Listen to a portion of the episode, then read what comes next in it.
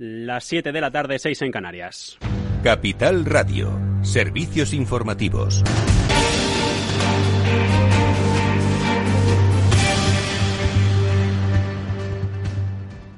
¿Qué tal? Buenas tardes. 6.216 positivos y 117 nuevos fallecidos son las cifras que nos deja este jueves la pandemia de la COVID-19 en España, según los datos remitidos por el Ministerio de Sanidad hace apenas unos minutos. La mala noticia llega de la mano de la incidencia acumulada y es que por segundo día consecutivo sube ligeramente o concretamente un punto hasta los 128 positivos por cada 100.000 habitantes en los últimos 14 días. No obstante, recortan unas décimas la ocupación de las camas UCI. Esta es la buena noticia del día.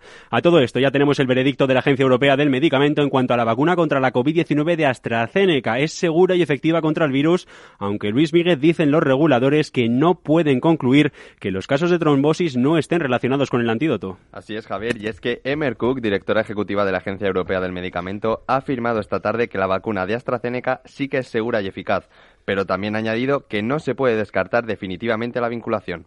Nuestro comité de evaluación de riesgos de farmacovigilancia concluye tras la revisión de los casos de trombosis en personas vacunadas con la vacuna contra la COVID-19 de AstraZeneca en que esta es una vacuna eficiente y segura. The committee has come to a clear scientific conclusion. This is a safe and effective vaccine. En cualquier caso, el Comité de Evaluación de Riesgos de Farmacovigilancia de la EMA ha dictaminado que los beneficios de la vacuna superan ampliamente los riesgos. Aún así, la presidenta de este comité ha asegurado que seguirán con la investigación durante las próximas semanas. Sea como fuere, el peligro poco frecuente de los trombos será incluido en el prospecto de la vacuna. Gracias, Luis. Por cierto, que hasta que tras conocer esta noticia, el Ministerio de Sanidad ha convocado a las comunidades autónomas a una reunión de la Comisión Interterritorial de Salud extraordinaria en la que se está dilucidando en estos momentos y, como todo apunta, España recupera la vacunación de la mano del antídoto de AstraZeneca. Para dentro de media hora, el Gobierno ha convocado en la Moncloa a los periodistas en una rueda de prensa que conoceremos el veredicto y que se lo contaremos a partir de las 8 de la tarde, 7 en Canarias, en el balance aquí en Capital Radio. De momento, acabamos de conocer que Italia, Lituania y Letonia van a reanudar ya la inoculación de este antídoto, mientras que Suecia lo debatirá la próxima semana y en estos minutos en Francia se está debatiendo qué hacer con ella. Y todas estas noticias que llegan el mismo día que en España se ha legalizado la eutanasia, el derecho a una muerte digna y se une así a Holanda, Bélgica, Luxemburgo y Canadá, se convierte en el quinto país del mundo en regular la muerte asistida. El Congreso ha aprobado este proyecto de ley del Partido Socialista con 202 votos a favor, dos abstenciones y 141 votos en contra, los del PP y Vox, a quienes la diputada socialista María Luisa Carcedo les decía esto. ¿Alguna vez piensen en los ciudadanos que sufren? El que quiera vivir, que viva, pero que nos deje morir con dignidad. No sé qué músculo no moveré mañana.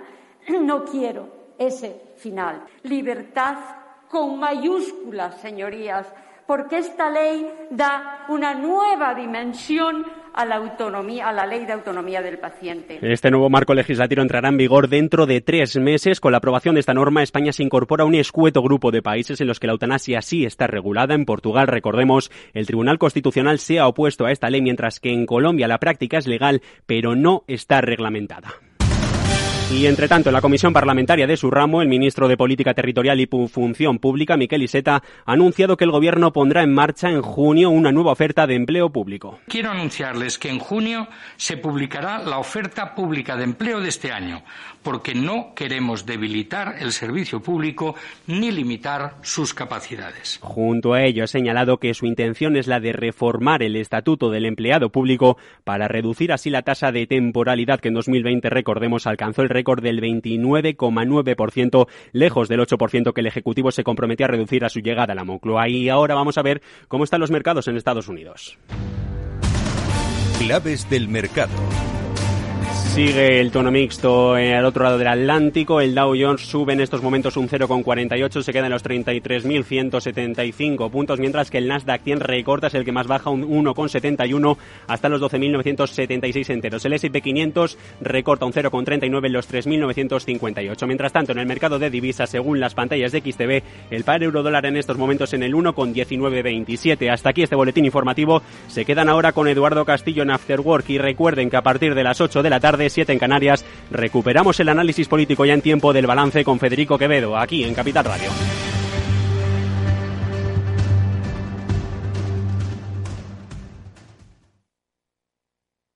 ¿Inviertes en bolsa?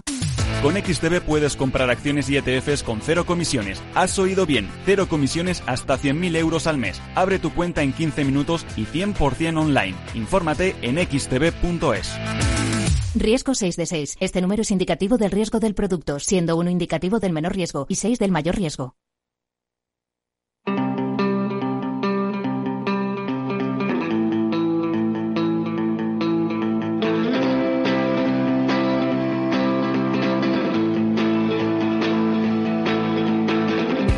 Después del trabajo, After Work, con Eduardo Castillo, Capital Radio.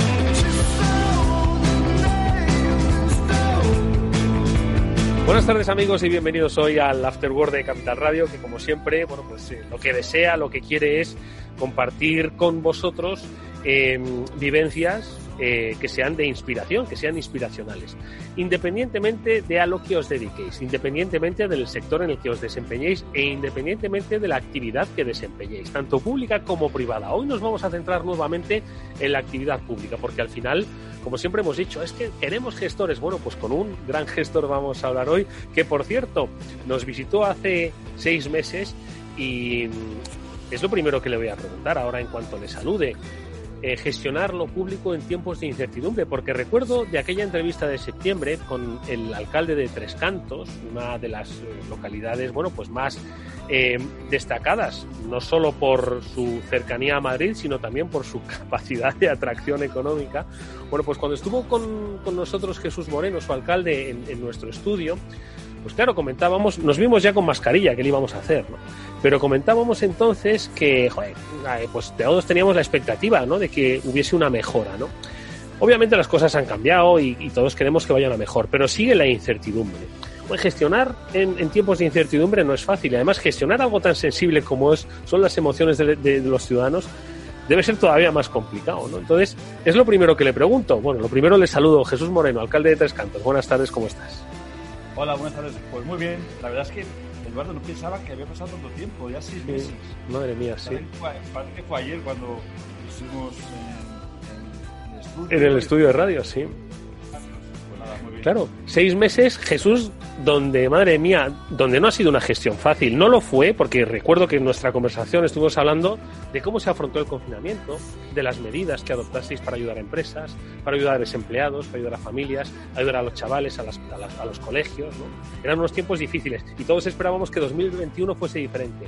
Es diferente, pero sigue siendo complicado. Eh, ¿Cómo has gestionado desde que nos vimos hasta, hasta hoy? ¿Cómo lo has vivido? Porque como bien decías, eh, no ha sido fácil gestionar, sobre todo lo imprevisto, porque cuando tienes que gestionar algo previsto, tú te ves con tiempo, te, adelantas y tomas medidas. Cuando tienes que gestionar una pandemia, eh, primero sanitario, hacer frente a situaciones complicadas en centros de mayores, hospitales, centros eh, médicos, en la población en sí, personas vulnerables, personas que, tienen, por, ejemplo, algún problema de salud mental, todo ello se acrecenta con, esta pandemia, con el confinamiento que tuvimos hace un año y la situación, la verdad es que eh, aparecen problemas que no tenías previstos. ¿no? Pero detrás de mí, la verdad es que tengo la suerte de tener un gran equipo, detrás de mí tengo un, gran proyecto que, que seguimos trabajando. ¿no? De ahí por lo menos es el resultado que hemos obtenido, la liquidación que cerramos de año 2020, una liquidación que, nos da eh, un ayuntamiento que creo que con fuerza podemos decir que tenemos estabilidad presupuestaria, que tenemos músculo financiero para hacer frente a un gran proyecto inversor que vamos a poner en marcha ya en, Tres Cantos. Y tenemos también los recursos para que ningún tren cantino eh, vea sus necesidades básicas no, están cubiertas. Por lo tanto, imprevisión o, falta de, recursos no son los, justos y quiero decir que afrontamos este, este año 2021 con, mucha ilusión, especialmente por el resultado económico que hacemos, que, hacía, hacía referencia y este año 2021, un año positivo, ¿no? Que también verás que empezamos con dificultades, ¿no? Con, mm. Filomena, con toda una afección. Madre mía, es verdad, es que se nos ha olvidado ya la nevada, madre mía, se nos olvidó. Gracias a Dios, no, cuando había una previsión que, posiblemente este, este, fin de semana tuviésemos el efecto de la nieve, digo, por Dios, que no llegue porque es un problema para, todos, ¿no? Mm. Pero la afrontamos, la afrontamos con mucha ilusión, ¿no? Con ganas, con, con fuerza, con proyectos y, sobre todo con cercanía. ¿no? Un municipio, Tres Cantos, que se ha hecho con todos, gracias al esfuerzo de, todos, así que con muchas ganas y con mucha, con mucha ilusión. Oye, ahora vamos a, ver un poco cómo, cómo, vais a celebrar, que por otro lado me llama mucho la atención, el 30 aniversario de una ciudad. La gente decía, bueno, las personas cumplen años, ¿no? Los proyectos cumplen años, pero las ciudades también. Ahora te pregunto cómo es posible eso y cómo lo vais a celebrar y con proyectos de, de, inversión. Bueno, eso no está nada mal. Como he dicho al principio, es que Tres Cantos parece que tiene un imán ¿no? para la atracción de, inversión. Ahora me, me, profundizas. Pero por cerrar este, este capítulo, recuerdo que entonces ¿no? Me hablaste de las medidas que habéis implementado pues, para ayudar a pequeño comercio. Es cierto que ya no estamos en confinamiento, pero todavía sigue siendo pues difícil, ¿no? Al final, pues hay muchas empresas en situación de ERTE, hay muchas eh, personas eh, autónomos, trabajadores o empresas que todavía no han conseguido recuperar, obviamente, ¿no? los niveles de actividad.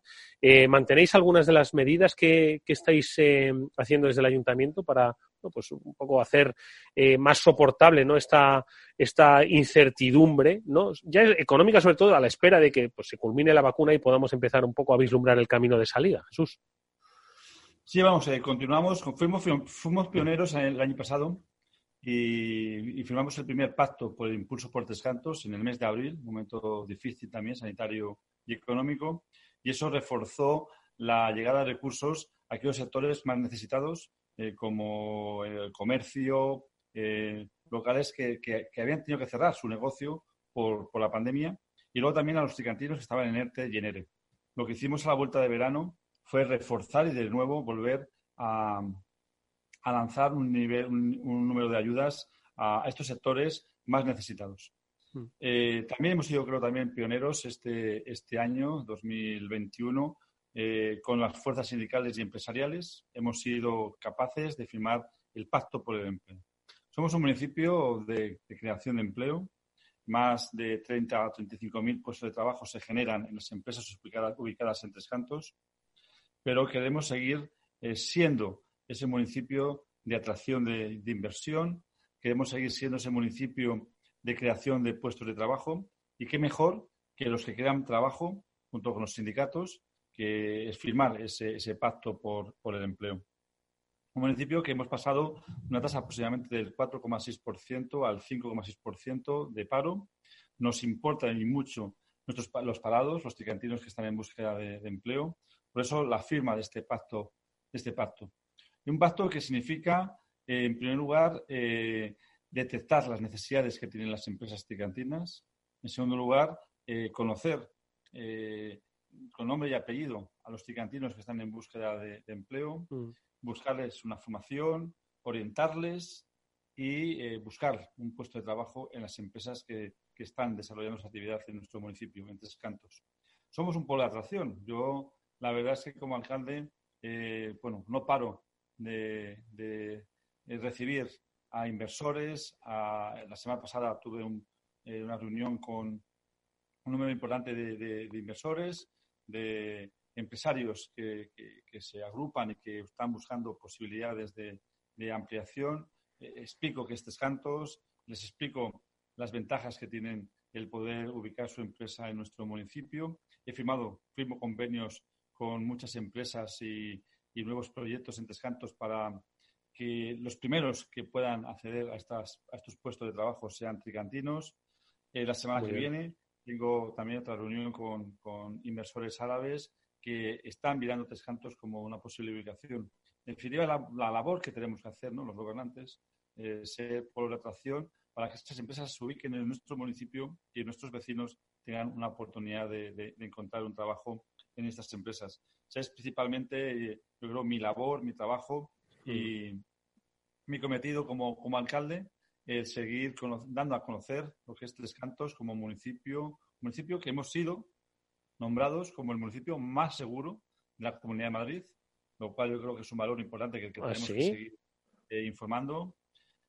somos el gran municipio de, empleo, de la creación de, empleo, y un municipio bueno, que estamos trabajando día a día por la inclusión, la igualdad, por la movilidad sostenible, por el cuidado de nuestro entorno, por el medio ambiente, en definitiva, para que los tricantinos tengan cada día mejor y mayor calidad de vida. Después de estos 30 años, que como bien ha dicho, vamos a celebrar el próximo, el próximo domingo 21 de marzo. Pero, pero ¿cómo se celebran 30 años de una ciudad? Es decir, de la primera piedra, ¿no? Porque Tres Cantos existe desde hace ya, desde hace ya tiempo, pero ¿por qué 30 años? Sí, bueno, Tres Cantos eh, fue como fue una, una consecución de los gobernantes de, ese momento, los años 70, en concreto del ministro de Vivienda, Vicente Mortes, que pensó en descongestionar las grandes ciudades y dar posibilidad de vivienda pues a muchos eh, españoles que venían a, Tres Cantos a vivir, a, trabajar principalmente como cooperativistas. Y así nació Tres Cantos como proyecto de actuación urbanística, se llamaban ACTUR, Actuaciones Urbanísticas Urgentes, que solo se llegó a desarrollar, Tres Cantos. Había otros por, otra parte de España, pero solo se llegó a cabo Tres Cantos. Un municipio que empieza su urbanización, que se diseña sobre papel como una ciudad eh, modelo. Creo que es un ejemplo de urbanismo eh, moderno, eh, moderno en cuanto a su movilidad, dando prioridad sobre todo al, peatón. y luego pues empiezan a construir las primeras viviendas en los años 80. Los los vecinos empezaron a vivir en los años 82, 83. Mi mujer, por ejemplo, es una de las... es pionera. Cantos. Y luego, bueno, pues la verdad es que Tres Cantos eh, se fue construyendo, fue andando ya prácticamente desde su inicio como un municipio propio, pero estábamos dentro de otro municipio, de Comenar Viejo, y lo que se consiguió pues el domingo, eh, hace un 30 años, es que fuésemos un municipio eh, propio, con entidad propia, un municipio que ya nos llamamos, empezamos a llamarnos tricantinos a partir de ese 21 de marzo, nos agregamos de, de, Comenar Viejo y se constituyó pues, el municipio más joven, la Comunidad de Madrid, el número 179, unas características muy propias, con vecinos que, que yo creo que es lo mejor que tiene Tescantos, ¿no? Son sus, sus vecinos con inquietudes, solidario, un municipio que nos apasiona la educación, la cultura, eh, el deporte, como he dicho, pues el municipio más seguro de la Comunidad de Madrid, un municipio de atracción de, empleo, de atracción de empresas, un mm. municipio donde eh, queremos y seguimos trabajando por la igualdad entre el hombre y la mujer, un municipio inclusivo, independientemente de la capacidad de cada uno, puede y debe eh, realizar una vida con total normalidad, eh, deportiva, educativa, con vida independiente, con, con empleo, ¿no? Hemos conseguido un, municipio que es un modelo ¿no? a, seguir. Dices, dices que, oye, que los vecinos estén contentos, los vecinos empresariales también, porque ya entonces estuvimos hablando, ¿no? De el último eh, bombazo que dio la ciudad fue el de la incorporación de esa ciudad de la televisión, por llamarlo así, ¿no? Donde Netflix, junto con Grupo Secuoya, ¿no? Uno de los, de los grandes referentes en la producción audiovisual de nuestro país, bueno, pues eligieron tres cantos, ¿no? Para el desarrollo de sus, de sus actividades. Pero hablabas al principio de la entrevista de que está, pues sobre, como quien dice, sobre la mesa otro gran proyecto de inversión. ¿Nos puedes eh, adelantar algo? ¿Nos puedes comentar algo? Bueno, yo soy una persona muy precavida y hasta que... hasta que no está firmado. prefiero no hablarlo, ¿no? Pero efectivamente hacía referencia a que somos eh, la gran ciudad de la producción. Cuando digo la, de la producción audiovisual de ficción, mucha gente no lo entiende. Y yo creo que cuando pones ejemplos en, de Netflix, pones ejemplos como La Casa de Papel, Élite, eh, somos la ciudad de la producción de series que, Netflix rueda en, castellano con estudios eh, que son un ejemplo, los más grandes de, la Unión Europea, y que va a compaginar esta, esta producción audiovisual con la formación. Eh, también el Grupo Planeta, su, universidad y, formación profesional del Grupo Planeta, eh, empezarán su actividad en, septiembre, compaginando lo que es formación junto con la puesta en práctica de todos esos conocimientos en, en, las empresas que están ubicadas en, en Tescantos. Por lo cual, por lo cual eh, esa gran Madrid Content City, que es como, como se denomina, va a ser un ejemplo y va a ser la mayor ciudad de producción de cine, de, series, del mundo audiovisual y Tres Cantos, bueno, pues la verdad es que estamos intentando venderlo al exterior, ¿no? Creo que es un polo de atracción, porque es un mundo que se mueve desde eh, las productoras, eh, diseñadores, sonido, imagen. Eh, bueno, el mundo audiovisual es, es, enorme, es el futuro, el, bueno, el presente diría, y, futuro, en el cual da, entra, da cabida a, muchos trabajadores de distintos sectores y lo que hay que hacer es formar, porque hay una demanda de, estas empresas, de estos perfiles, lo que se tiene que hacer es formar y se va a hacer a través de la Universidad del Grupo Planeta para luego poder empezar a desarrollar su, actividad también, espero, en las empresas de Tescantos. No hay que olvidar que está pues, el grupo Secuoya con Netflix eh, a la cabeza, también está Movistar Plus, toda la cadena, toda la producción del grupo de Canal Plus está también en Tescantos. En definitiva, una oportunidad para, para, para ver y, vislumbrar ¿no? el futuro profesional que es hacia donde, hacia donde tiene que, que, girar. ¿no?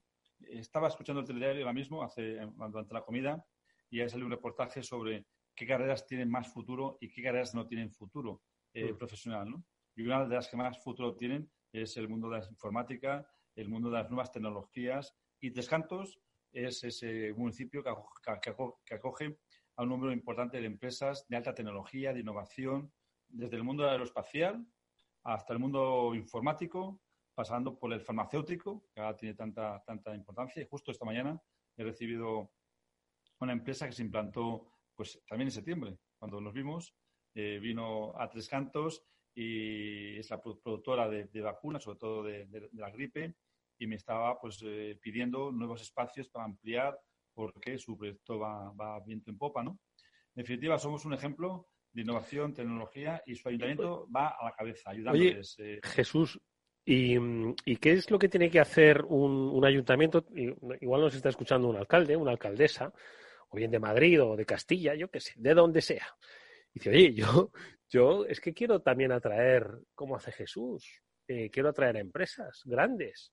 Es cierto que Madrid está cerca, pero mm, al final quiero decir que, pero más cerca hay otras cosas, ¿no? Quiero decir que uno sale de Madrid a los 10 minutos hay campo, ¿no? Y a, Tres Cantos se tardan por lo menos 20 o, 30 minutos en ir, ¿no? Entonces, un poco cuál es la clave eh, de atracción eh, de, las, de las compañías, porque obviamente Madrid no lo hace todo, porque alrededor de Madrid hay muchos sitios, ¿no? Hay, hay, mucho campo donde ponerse, ¿no? Entonces, ¿qué hace que sea Tres Cantos? ¿Qué es lo que hacéis? ¿Cuál es la fórmula? Pues yo se lo explico a, los alcaldes y sobre todo se lo explico a, los vecinos, ¿no? Eh, cuando un inversor se quiere establecer en un municipio es porque ve estabilidad. Y es lo que más, lo que prefiere un, empresario. Todas las semanas me reúno con un grupo de, empresarios tricantinos, o bien les voy a visitar, o vienen a, conocer su, ayuntamiento. Y lo que me dicen todos, queremos estabilidad, queremos un gobierno estable, no queremos vaivenes de, gobiernos inestables, de partidos que no aportan nada y solo aportan esa inestabilidad a un ejecutivo. Aquí tenemos una mayoría, una mayoría fuerte eh, que nos dio los vecinos de Tescantos. Y yo lo primero que, quiero lanzar es un mensaje a los vecinos de cualquier municipio, que voten aquellas formaciones políticas que de verdad les dan confianza y que formen gobiernos fuertes y estables, que es lo que quieren los inversores, que es lo que quieren los, eh, eh, los, empresarios para establecerse su empresa. Estamos viendo, por ejemplo, en Cataluña, se están yendo. A mí es que me están llamando y de una forma ya, ya ni siquiera me da pena. Antes me daba pena, pero ya ni siquiera me da pena, ¿no? Me están llamando inversores catalanes para conocer Tres Cantos y para eh, buscar una posible, posible ubicación de proyectos nuevos. Porque quieren salir de ahí. Eh, la inestabilidad que está generando Cataluña, un gobierno irresponsable, eh, son sus ciudadanos, sus vecinos, los que al final lo pagan. ¿no? Por lo tanto, yo creo que lo primero que buscan es estabilidad, un gobierno estable, un gobierno serio, firme, con unos objetivos claros, como los tenemos aquí en, Tres Cantos. Queremos que nuestro municipio crezca y crezca en calidad, crezca en un entorno, eh, yo creo que eh, envidiable en cuanto a su, a su eh, medio ambiente, sus zonas verdes, parques y, jardines. Un municipio en el cual, cuando vienen sus clientes o ellos mismos se sienten orgullosos de haber ubicado su, su empresa y luego un equipo, un equipo de gobierno, como el que tengo el honor de, presidir, que estamos apoyando, estamos empujándoles, estamos eh, detrás de ellos para que estén lo más cómodo posible. Estamos haciendo también una gran inversión en toda la zona industrial, eh, inversión millonaria, modificando todas las aceras, mejorando la accesibilidad, aumentando las plazas de aparcamiento, eh, sustituyendo las luminarias por nuevas tecnologías. Eh, en definitiva, ayudándoles y que estén cómodos y, ante todo, que nos vean un gobierno estable, serio, riguroso y firme.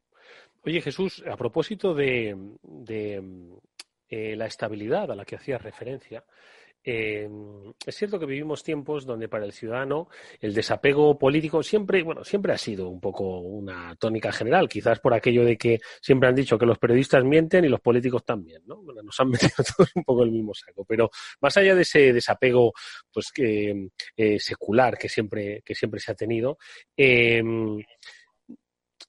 ¿Cómo hace la política local para eh, diferenciarse eh, del resto de las políticas, quizás regionales o ya más de carácter nacional, eh, y estar cerca de la realidad? Porque si algo se queja la gente en estos tiempos extraños que vivimos es de que la política, digamos en mayúsculas, se aleja de la realidad del ciudadano. Pero por fortuna la política local, por lo que nos estás contando al final, y menos mal, se mantiene todavía muy pegada a la tierra, ¿no? ¿Cómo hacer para bajar esa política de nuevo al terreno del ciudadano? ¿Cómo hacemos? Pues es muy fácil. En primer lugar, eh, estar a gusto y, que te guste lo que, lo que haces. Y en segundo lugar, aterrizar y pisar suelo. Es algo muy fácil. Yo estoy constantemente en la calle. Estoy con los pescaderos, con los carniceros, con los que acaban de abrir una tienda de, de decoración, con los que me están pidiendo licencias para abrir su terraza. Estoy con las grandes empresas, con Siemens, con Ormo, con Glaso, con eh, Danone, con Repsol. Es decir, es estar a pie de calle, escuchando a los vecinos, vecinos que viven y, están empadronados en nuestro municipio, como los que vienen a trabajar y, invierten su dinero. Es, un conocimiento, es una cercanía, es estar eh, a pie de calle, eh, no solamente yo, sino todo el equipo de gobierno, escuchando sus necesidades, sus problemas, haciendo eh, tres cantos entre todos, con sus propuestas, con sus proyectos. Y en definitiva es el estado, estado más puro de la política, que es pisando calle, eh, estar eh, junto con todos y cada uno de los vecinos, empresarios, para conocer cuáles son sus problemas, para tomar medidas y que además que todos, todos pueden aportar y cuando tienen una idea, estudiarla a fondo y ponerla en práctica si es buena y beneficiosa para todos. Bueno, pues ahí está una recomendación. Quien quiera tenerla, nosotros se la damos gratis. Se la ha dado nuestro invitado hoy aquí a este programa, eh, Jesús Moreno, alcalde de Tres Cantos, al que le damos la enhorabuena por eh, ese aniversario esos 30 años de ciudad y que no sé cómo vais a celebrar. Es cierto que hoy poco se puede celebrar. Primero que tampoco hay que, en fin, que las celebraciones en estos tiempos extraños pues están quizás un poco más apagadas, pero bueno, algo entiendo que, vais a hacer. Tenéis un año de celebración, aunque sea marzo precisamente, ¿no? El, mes de la conmemoración. Nosotros, Eduardo, no hemos parado. Desde que se levantó el confinamiento, hemos sido un municipio ejemplar y no hemos parado en la actividad cultural, la actividad deportiva, la actividad eh, de ocio en nuestro municipio, siempre cumpliendo las normas sanitarias. Somos además uno de los municipios donde menos está afectando la pandemia, porque llamo a la responsabilidad todos los días a los vecinos al cumplimiento de las normas, vengan de donde vengan. De donde vengan. Y lo vamos a celebrar en primer lugar con mucha ilusión, eh, recordando a nuestros vecinos pioneros, pero sobre todo mirando al futuro, que hay un futuro de ilusión, de esperanza, de, progreso para, para Tres Cantos porque tenemos un gran, un gran proyecto que vamos a poner en marcha y nos va a llevar pues, a, a, ser, a seguir siendo un municipio excelente. así que lo vamos a celebrar con ilusión, con actividades culturales. Hoy tenemos un homenaje a Queen en el teatro. Ah, mira qué bien. Cumpliendo las distancias, nos divertimos con, con la música. También, también hay actividades para los más pequeños, eh, títeres, cuentacuentos. La biblioteca, por ejemplo, es un hervidero de actividad cultural para los mayores, para los más jóvenes, con los clubes de lecturas, cuentacuentos para los más, los más pequeños. Eh, y luego el acto más importante será el domingo, eh, el domingo que además hará nueve años que soy alcalde. Ya el domingo justo coincide el de marzo con, mi toma de posesión por primera vez y lo vamos a celebrar con música, con un gran vídeo que hemos hecho eh, de promoción de, de, Tres Cantos con la música de nuestros vecinos y amigos de, de Viejo, junto con la banda de, Tres Cantos. Y no podemos celebrar lo que siempre era habitual, pues un cocido madrileño para más de mil, personas, eso no es el momento, pero todas aquellas actividades culturales, de ocio, deportivo, este fin de semana se celebra el decimotercer campeonato de patinaje, de, patinaje en línea de Su mm. Majestad la Reina. Se celebra en Tres Cantos, lo cual es también una satisfacción el poderlo celebrar, el deporte. Madre mía, estáis en todos lados. Tres Cantos no para, ¿eh? No, digo que ni hemos parado ni vamos a parar, siempre y cuando las condiciones nos lo permitan. Y yo quiero, sobre todo, felicitar a los, los tricantinos. ¿no? Se ha hecho un gran esfuerzo, se ha hecho un gran trabajo a los que estaban y ya por desgracia pues ya no están con nosotros, a los que nos hemos ido, incorporando poco a poco a, este gran municipio, a los que van a venir en un, futuro, a todos ellos eh, invitarles a, participar en, este gran proyecto que supone seguir trabajando por tres cantos, seguir luchando para conseguir eh, muchos de los objetivos que nos hemos planificado, como pues, un gran proyecto que conocemos como Metropolitan Park, un gran parque de 50 hectáreas, o mejorar las instalaciones deportivas, culturales. En definitiva, un gran proyecto que animo a los trigantinos a que se agrupen o, a que se incorporen para seguir, para seguir haciendo de Tres Cantos ese municipio que queremos, sobre todo participativo, porque lo más importante de este proyecto, que se llama Tres Cantos, es que ha sido muy participativo. Eh, tenemos un tejido asociativo potente, donde los vecinos tienen inquietudes y que esas inquietudes las trasladamos a que con su participación Descanto siga siendo más grande. ¿no? bueno, pues... todos seguiremos seguiremos siendo un gran municipio de la Comunidad de Madrid. Bueno, pues son muchas las cosas que hay que hacer para este 30 aniversario de, la ciudad de Tres Cantos eh, y al que, pues como, como he dicho antes, os, deseamos toda la felicidad del mundo. Eh, muchas gracias por haber estado con nosotros, eh, Jesús, por habernos actualizado cómo es la política local, que es absolutamente exportable a muchas otras poblaciones de nuestro país y que ojalá sirva de ejemplo pues para que creen riqueza, para que creen empleo y sobre todo creen felicidad en estos tiempos inciertos. Jesús, gracias, felicidades de nuevo por el aniversario y hasta muy pronto. Muchísimas gracias por darme la oportunidad de, hablar de mi municipio y sabéis que todo el mundo es bienvenido cuando queráis, aquí tenéis eh, vuestra casa para conocer un poquito más de Tres Cantos. Muchas gracias. El, año que viene me voy al cocido. Si, si esto se ha acabado, que se acabará, me voy al cocido, te lo aseguro. Espero que sí y que podamos celebrar esta gran fiesta el próximo año. Muchas gracias. Hasta muy pronto, Jesús. Atención oyentes, noticia de alcance para inversores. XTB elimina las comisiones. Ahora con XTB puedes comprar y vender acciones y ETFs con cero comisiones. Has oído bien, cero comisiones hasta 100.000 euros al mes. Entra en xtb.es y abre tu cuenta en menos de 15 minutos. El proceso es 100% online y podrás comprar o vender cualquier acción por cero comisiones. xtb.es. Riesgo 6 de 6. Este número es indicativo del riesgo del producto siendo uno indicativo del menor riesgo y 6 del mayor riesgo. After Work con Eduardo Castillo. Bueno, pues continuamos en el programa. Estamos con Julián de Cabo, con Víctor Magariño. Retomamos, como siempre, nuestras habituales conversaciones digitales. Es un placer, como siempre, tenerlos por este After Work. ¿Qué tal, Julián? Buenas tardes. ¿Cómo estás? Bienvenido. Muy buenas tardes, Eduardo. Pues nada, encantado de estar aquí con Víctor un día más. Víctor Magariño, al que ya te ha mentado tu compañero y amigo Julián. ¿Qué tal, Víctor? ¿Cómo estás? Hola, pues muy bien, encantado de compartir este rato con vosotros dos y con la audiencia. Oye, la verdad es que yo venía pensando, venía pensando antes de entrar en el programa, que a veces dan ganas de que este sea un programa político. ¿A que sí? Porque es que a veces tiene hasta más chicha que, el, propio, el propio mundo de la economía, ¿no? Y sobre todo de la economía digital, ¿no? y madre mía, lo que pasa en política es que a veces supera la, ficción, la ciencia ficción que la tecnología se encarga de hacer realidad, ¿eh? Pero bueno, no, no, no.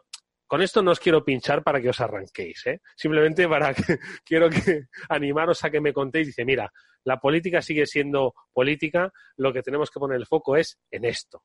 Lo he dicho un poco para pinchar, ¿eh? También hay que decirlo. Julián. Hombre, a ver, Eduardo, es que es que tirarle el hueso a los perros, ¿no? Al final, ¿qué, va a hacer uno? Yo, yo creo que la, P en ese caso ya no es de político, sino de populista, ¿no? que es lo que estamos viviendo últimamente. Y tengo una sensación eh, verdaderamente descorazonadora, porque nos van a forzar a elegir entre dos populismos de signos distintos, que para empezar son populismo, y a mí es algo que siempre me ha, me ha repugnado profundamente. Víctor, venga.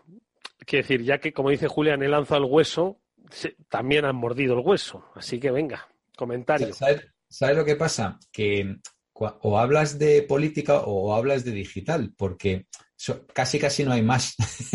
Quiero decir, eh, y, como es muy complicado ligar la política con lo digital, porque los políticos no tienen ni idea de digital, pues entonces ahí, ahí empiezan los problemas, ¿no? O sea, intentar ligar un, mundo y otro, ¿no? son como dos realidades absolutamente eh, desconexas, ¿no? O sea, todo lo que está pasando, lo, que ha pasado en este año en el mundo, en el mundo digital, donde pues, con todo el auge del teletrabajo, todo el tema del, software distribuido, eh, el auge del cloud, del edge, eh, bueno, el e-commerce y tal, o sea, hay, hay una especie de empacho digital descomunal eh, y eso es, a veces es complicado porque luego llega nuestro querido gobierno y lo quiere solucionar con 11.000 millones y dices, bueno, pues vale, ¿sabes?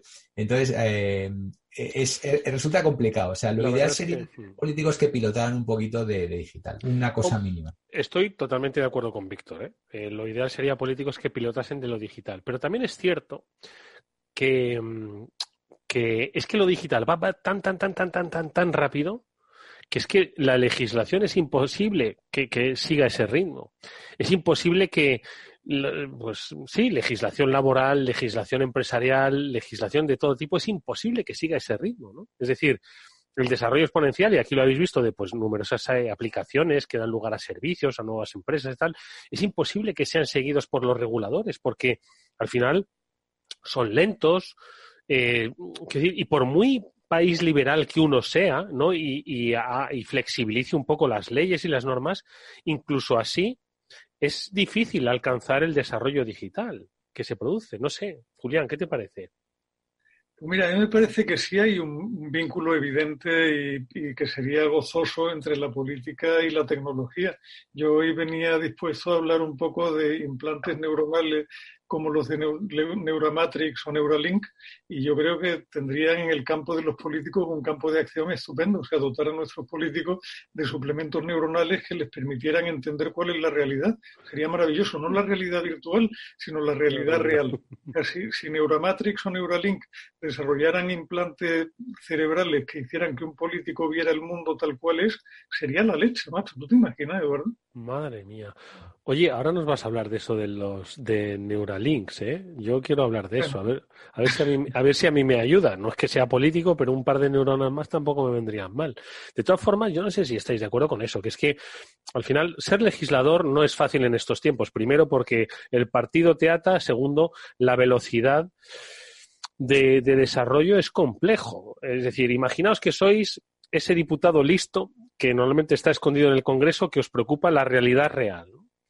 Eh, es difícil, ¿no? Eh, con todos los desarrollos tecnológicos, mira, ahora mismo lo que estás diciendo, Julián, Neuralinks, ¿no? Que implica, pues, que gente, no sé, es una cuestión entre ciencia y, tecnología y mundo digital. Tendrá que haber una regulación sobre ello, ¿no? no digo unos límites, sino un entorno en el que poder trabajar, desarrollar, implementar, planificar, no lo sé. A ver, Eduardo, si, si el tema yo creo que, lo hemos hablado en alguna ocasión, ¿no? Lo que es una tristeza terrible es que el sistema está montado de forma que, que solo los, torpes disciplinados llegan a sentarse en el Congreso de los Diputados sin gran cosa que aportar. Yo que voy, voy, iba a decir peinando canas, pero cada vez peino menos cosas por razón de... O sea, tengo, tengo una sensación descorazonadora cuando comparo las listas de la gente que se presenta a las elecciones ahora con la que se presentaba una vez terminada la etapa franquista y empezando la etapa democrática. ¿no? O sea, yo el recuerdo que tengo de aquella época, yo era joven y vivía en una capital de provincia donde nos conocíamos todos, es que toda la gente que iba al Congreso o al Senado eran gente que ya tenía una carrera profesional y un bagaje detrás y que dedicaban unos años a su país. Y pasados esos años, muchos de ellos se volvían a sus cuarteles de invierno y a seguir trabajando. hoy día estamos en un rollo completamente distinto. Estamos en unos partidos que son omnipresentes, que tienen completamente controlada la sociedad hasta su último resorte, que les encanta repartir mamandurrias porque es la forma de, tener no partidario, sino gente completamente comprada de alguna manera. O sea, ves el panorama a tu alrededor y dices, madre mía, si es que ¿cómo diablo, quién le pone el cascabel al gato? Si es imposible, o sea, si es que el gato está en todos lados. las grandes también se esfuerzan por ser dinámicas, porque ahora todo el mundo les está vendiendo el tema de la metodología Scrum y todo esto, y ahí tienes, por ejemplo, grandes gigantes como el BBVA, que son un poco eh, ejemplo de, de esto, ¿no? Pero si te vas a un entorno más startupero, más pequeño, pues claro, esto va a la velocidad de la luz. O sea, es que cada día lees cosas, o sea, hoy la noticia de hoy es que en Israel, pues una startup está conseguido llevar a término embriones de ratones prácticamente hasta el final en una máquina, o sea, fuera de un ratón. Perdón. O sea, esto, esto es lo último que he leído así, como decía Julián, ¿no? Y, así, y, cada día te, encuentras con una de estas. Y una compañía que, que, hace no sé qué cosa rara que no te lo podían imaginar, que ha levantado 20, 25 millones. Claro, imaginaos lo que haríamos cualquiera de nosotros con 20, 25 millones, ¿no? Entonces, esto va a una velocidad y los gobiernos van a otra. Y lo hemos comentado muchas veces. Aquí tardamos 10 años y pico en regular el famoso IVA que Amazon hacía a través de Luxemburgo. Entonces estaba haciendo trampas claramente. Y no es un tema solamente de Europa, porque acordaos también cuando comentábamos que la senadora Elizabeth Warren, que se supone que era de las que pilotaba algo, era incapaz de saber lo que era un cifrado punto punto.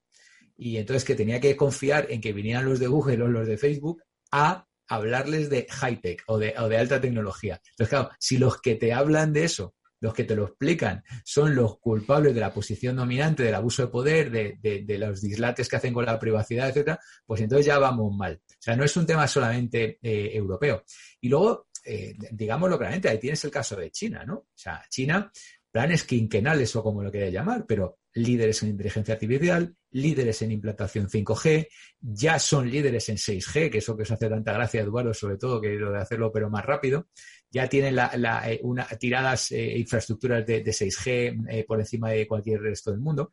Entonces, al final, el consenso es lento. Al final, el ordeno y mando, de alguna manera, es, más rápido, ¿no? Y, es lo que es lo que hay, quiero decir, no, no, no sé, a mí no se me ocurre otra manera de, de ir más deprisa, ¿no, Eduardo? Ya, pero por ejemplo, vamos a ver.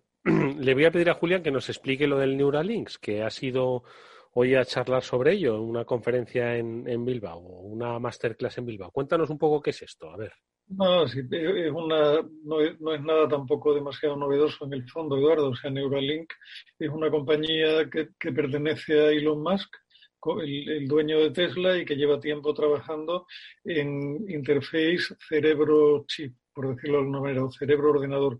se trata en el fondo de poder, de poder implantarte algo en el coco que mejore tus capacidades cognitivas, que sirva para hacer diagnósticos avanzados de cosas que te puedan estar pasando. Y como, como estaba comentando Víctor, acaban de encontrarse con una réplica que es una compañía china que se llama Neuromatrix, que está haciendo cosas muy parecidas ahí. Al final es una tecnología que se supone que, que va a ser si no la última frontera, al menos sí la siguiente frontera. O sea, debería ser una de, de las posibles próximas gran cosa. Y, o sea, que, cuando lo miras luego te, te, da un cierto pánico el, pensar en aquel libro de 2001, Una Odisea en el Espacio, porque hay veces que los escritores se adelantan mucho a su tiempo y parte de lo que había en 2001 era precisamente una confusión a tal nivel entre la civilización que creó una tecnología y la tecnología en sí, que al final terminaron todos reemplazados por máquinas que eran máquinas inteligentes.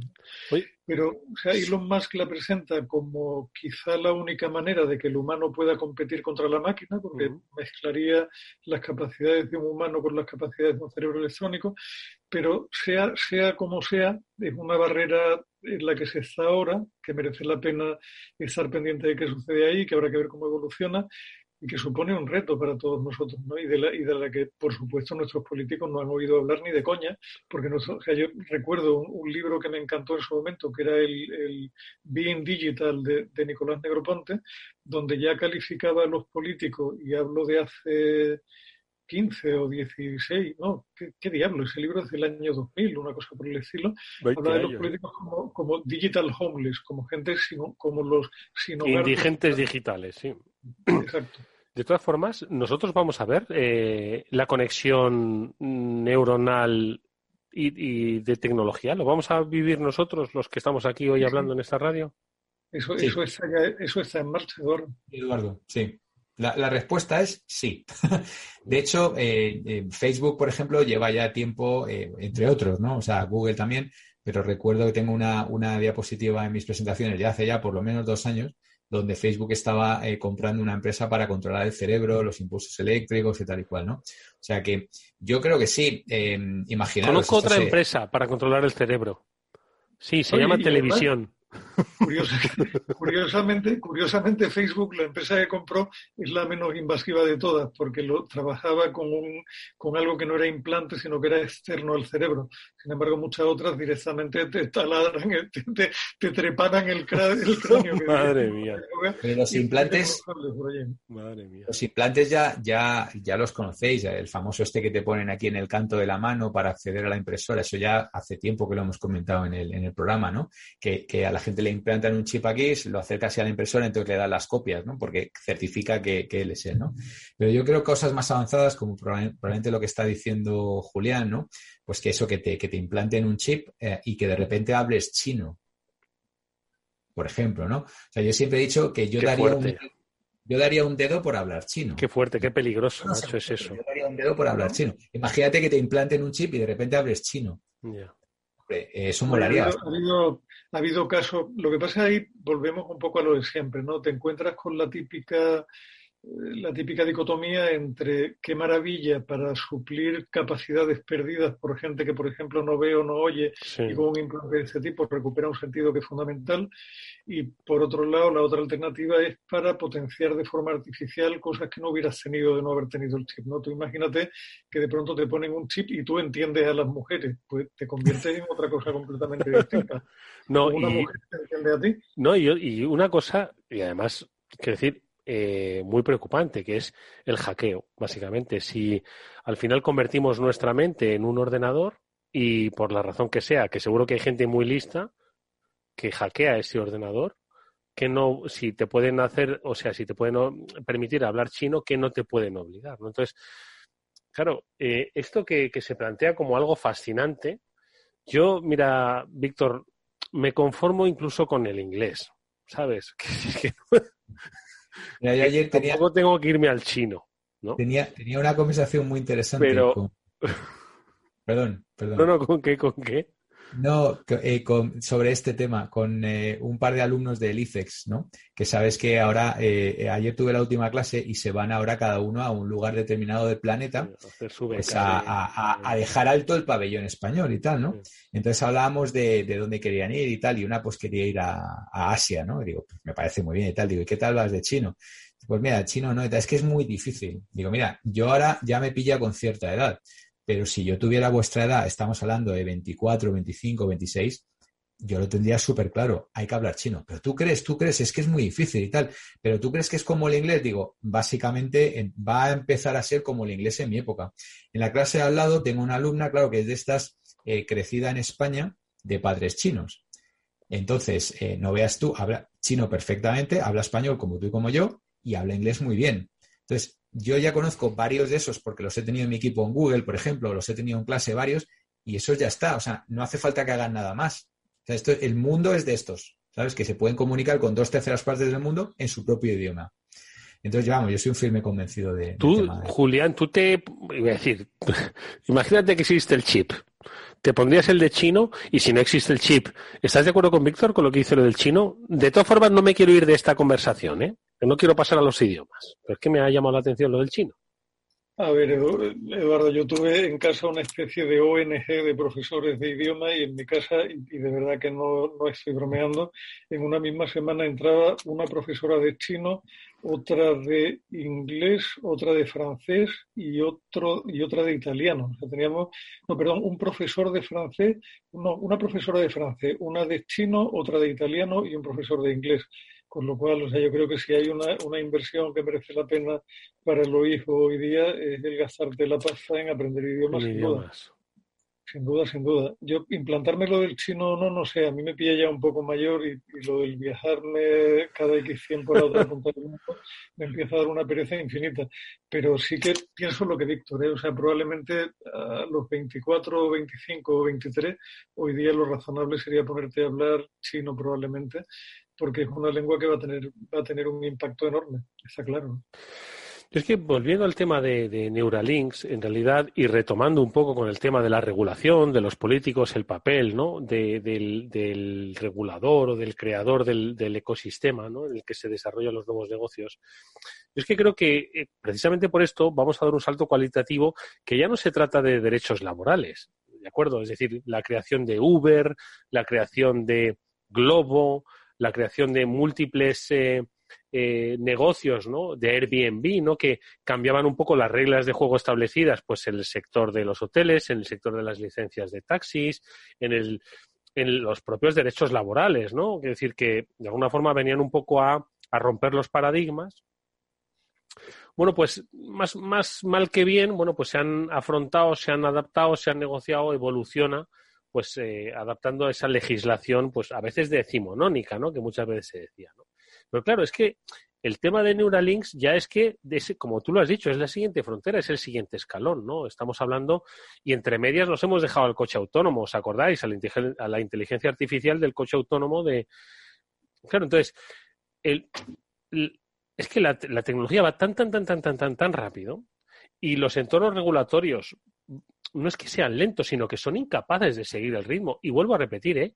es que ni en el país más liberal del mundo, donde te dejasen hacer lo que quisieses, sería imposible siquiera poder controlar los efectos de, ese desarrollo tecnológico industrial. Imaginaos que hay un país donde permiten el coche autónomo, donde permiten la... Ningún país se atrevería. La investigación en, seres humanos con el Neuralinks. Es que yo creo que no me imagino ese país Eduardo, lo que pasa es que habrá que empezar a dar un paso en algún momento, ¿no? Digo yo, porque eh, lo que no podemos hacer es quedarnos como estamos. El dar un paso no te, no te lleva a ningún lugar concreto, pero al menos te saca del sitio donde estás. Y hoy por hoy lo, triste es que eh, la gente que debería estar diseñando programas de futuro para nuestro continente, no te hablo ya de España ni de la Comunidad de Madrid, te hablo, te hablo de Europa entera, no sepan de esto, no tengan, o sea, y, cuando tienen un mínimo de curiosidad intelectual, llamen a la gente de las empresas para que les cuente cómo está el patio. Eh, mire usted, si es que es usted el que debería pintarle las líneas del campo de juego a las empresas, no al revés. ¿Qué me está usted contando? O sea, si usted carece de un programa de futuro, usted no tiene justificación para estar sentado en la silla donde está.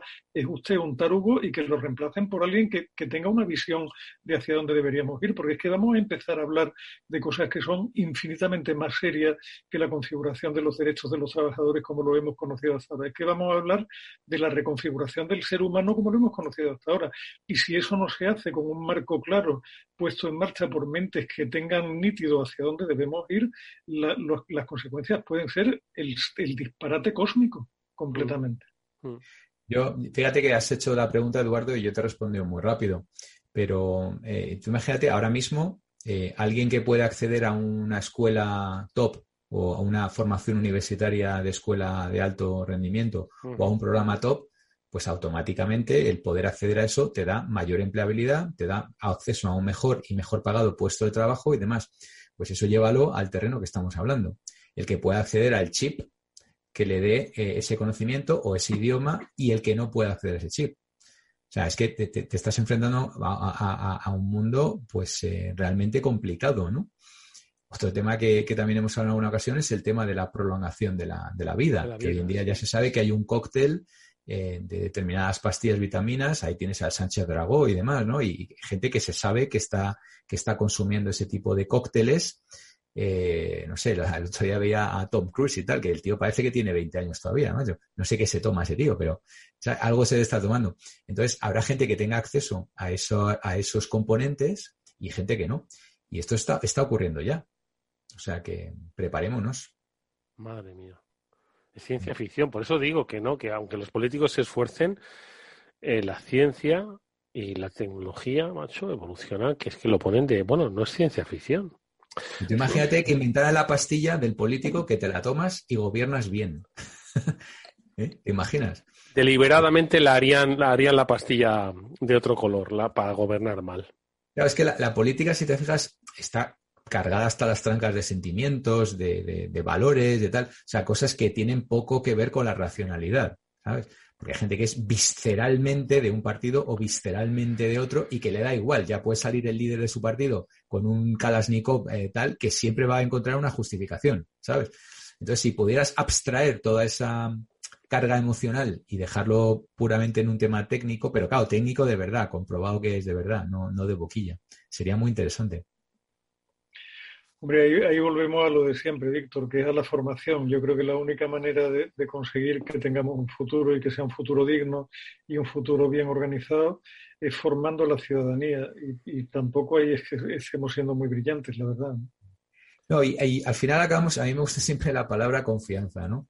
Eh, hace poco enfrentábamos un escenario también en, en una de las clases sobre las, las máquinas como clientes, cuando las máquinas te dan pedidos, ¿no? Que cada vez ya empieza a haber más máquinas capaces de comprar que personas.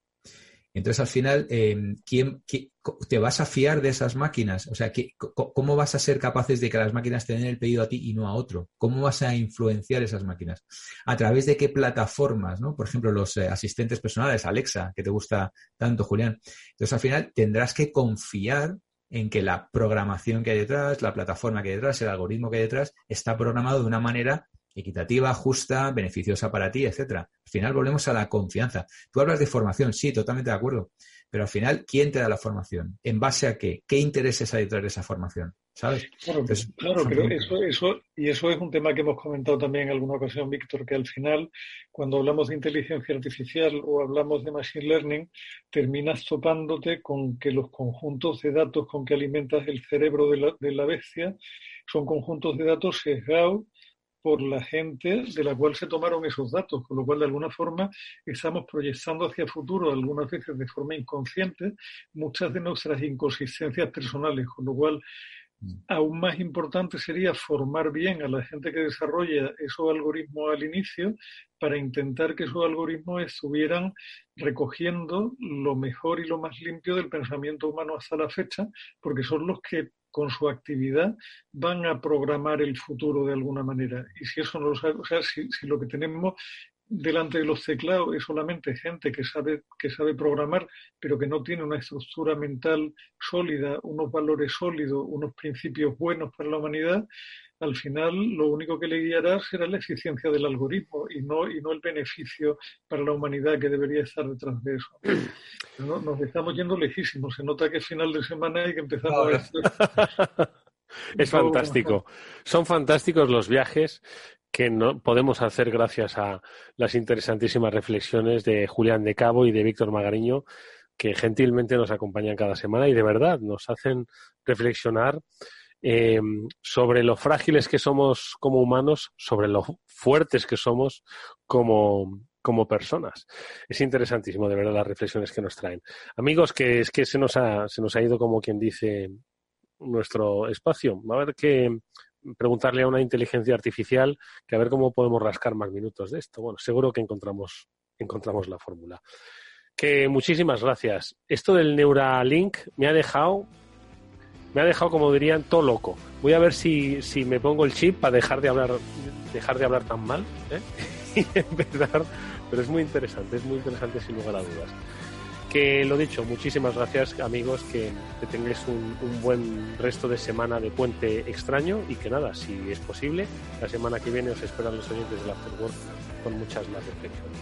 ¿De acuerdo? Dios quiera que sea así, un placer estar contigo y con Víctor de Nuevo Julián, pues muchísimas gracias. Víctor, muchas gracias. Y feliz Día del Padre de mañana. Eso, efectivamente, efectivamente. Feliz Día del Padre y de los pepes y las pepas. Y a disfrutarlo. Con cuidado, amigos, que esto no se ha acabado. Adiós, hasta pronto, nos vamos. Capital Radio, la genuina radio económica. Tu radio en Madrid 105.7, Capital Radio. Memorízalo en tu coche. Esto te estás perdiendo si no escuchas a Luis Vicente Muñoz en Capital, La Bolsa y la Vida. David Cano, director general de AFI Inversiones Globales. Es buena noticia porque significa que está habiendo una reactivación económica, es buena noticia porque significa que la situación económica se está normalizando y también es buena noticia porque va a ser una de las formas de aliviar la elevada carga con la que acaban los estados esta, esta crisis. Ya lo sé, la malísima noticia es para el ahorrador que se va a enfrentar a un contexto donde la inflación se va a normalizar. No te confundas. Capital, la bolsa y la vida con Luis Vicente Muñoz, el original.